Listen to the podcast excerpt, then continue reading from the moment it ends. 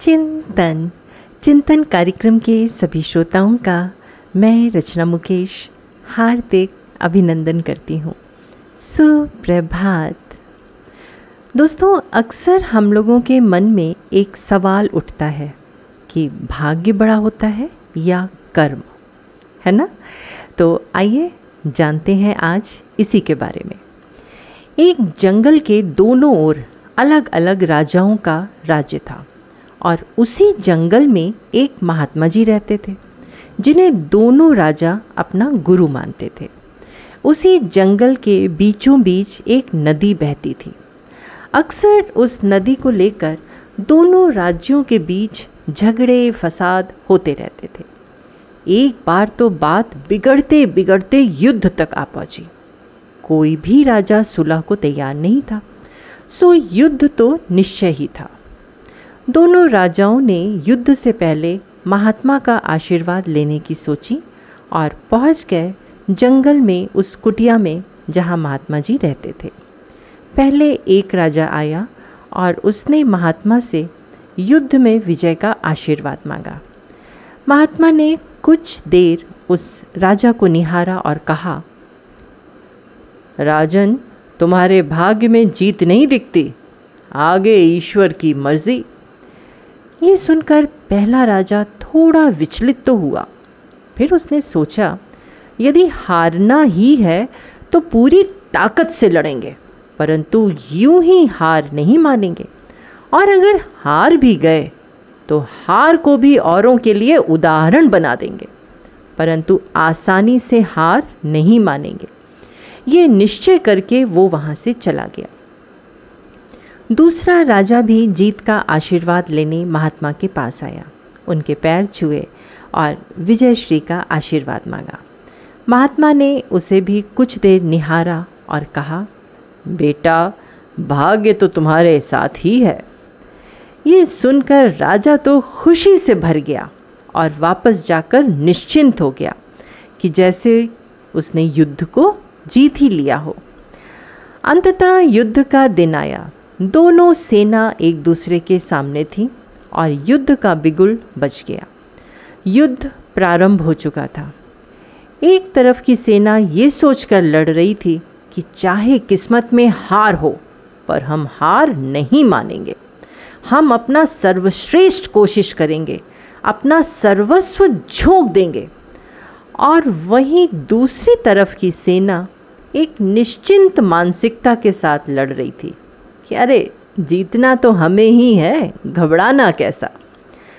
लड़ते लड़ते दूसरी सेना के राजा के घोड़े के पैर का नाल भी निकल गया और घोड़ा लड़खड़ाने लगा। पर राजा ने ध्यान ही नहीं दिया, क्योंकि उसके दिमाग में एक ही बात चल रही थी कि जब जीत मेरे भाग्य में है, फिर किस बात की चिंता?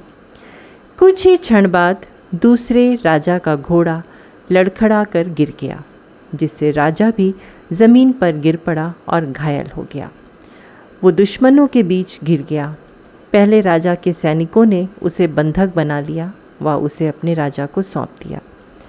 युद्ध का निर्णय हो चुका था। युद्ध का परिणाम बिल्कुल महात्मा जी की भविष्यवाणी के उलट था।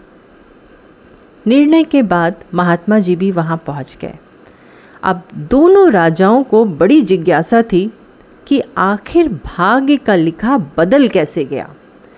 दोनों ने महात्मा जी से प्रश्न किया कि गुरुवर, आखिर ये कैसे संभव हुआ?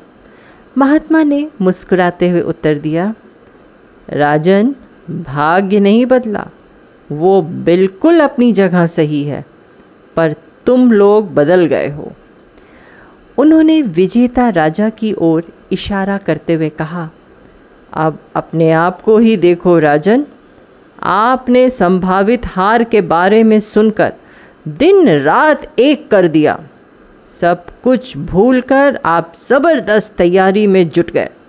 ये सोचकर कि परिणाम चाहे जो भी हो, पर हार नहीं मानूँगा। खुद इस बात का ख्याल रखा, खुद ही हर रणनीति बनाई, जबकि पहले आपकी योजना सेनापति के भरोसे युद्ध लड़ने की थी। अब महात्मा ने पराजित राजा की ओर इशारा करते हुए कहा, राजन, आपने तो युद्ध से पहले ही जीत का जश्न मनाना शुरू कर दिया। आपने तो अपने घोड़े की नाल तक का ख्याल नहीं रखा।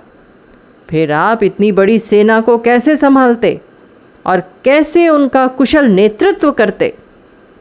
और हुआ वही जो होना लिखा था। भाग्य नहीं बदला, पर जिनके भाग्य में जो लिखा था, उन्होंने ही अपना व्यक्तित्व बदल लिया। फिर बेचारा भाग्य क्या करता? दोस्तों, भाग्य तो उस लोहे की तरह है। वो वहीं खींचा चला जाता है, जहाँ कर्म का चुंबक हो। हम भाग्य के अधीन नहीं हैं। हम तो स्वयं भाग्य के निर्माता हैं। ये सच है कि भाग्य भी उन्हीं लोगों का साथ देता है जो कर्म करते हैं। किसी खुरदरे पत्थर को चिकना बनाने के लिए हमें उसे रोज़ घिसना पड़ेगा। ऐसा ही ज़िंदगी में भी करना पड़ता है।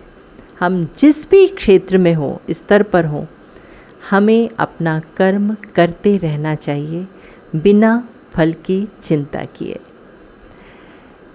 चिंतन ज़रूर करिएगा। आप सबका दिन शुभ एवं मंगलमय हो।